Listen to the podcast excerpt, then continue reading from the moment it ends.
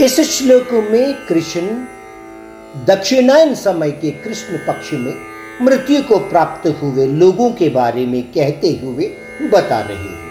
क्या कहते हैं?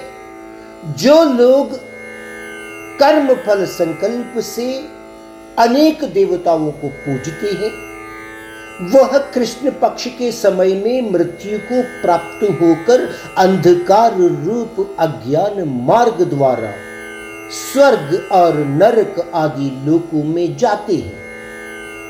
वह लोग कर्म फल प्राप्ति के अनुसार कुछ समय बिताकर फिर एक बार जीव राशियों के रूप जन्म लेते हैं। फिर सुख, दुख आदि दल दल में बंध जाते हैं अर्जुन।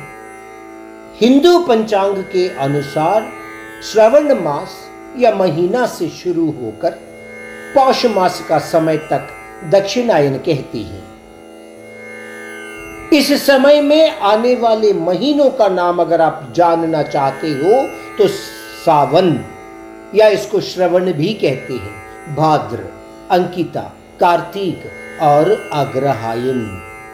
इंग्लिश कैलेंडर के हिसाब से दक्षिणायन का समय जुलाई से दिसंबर तक का कहते हैं।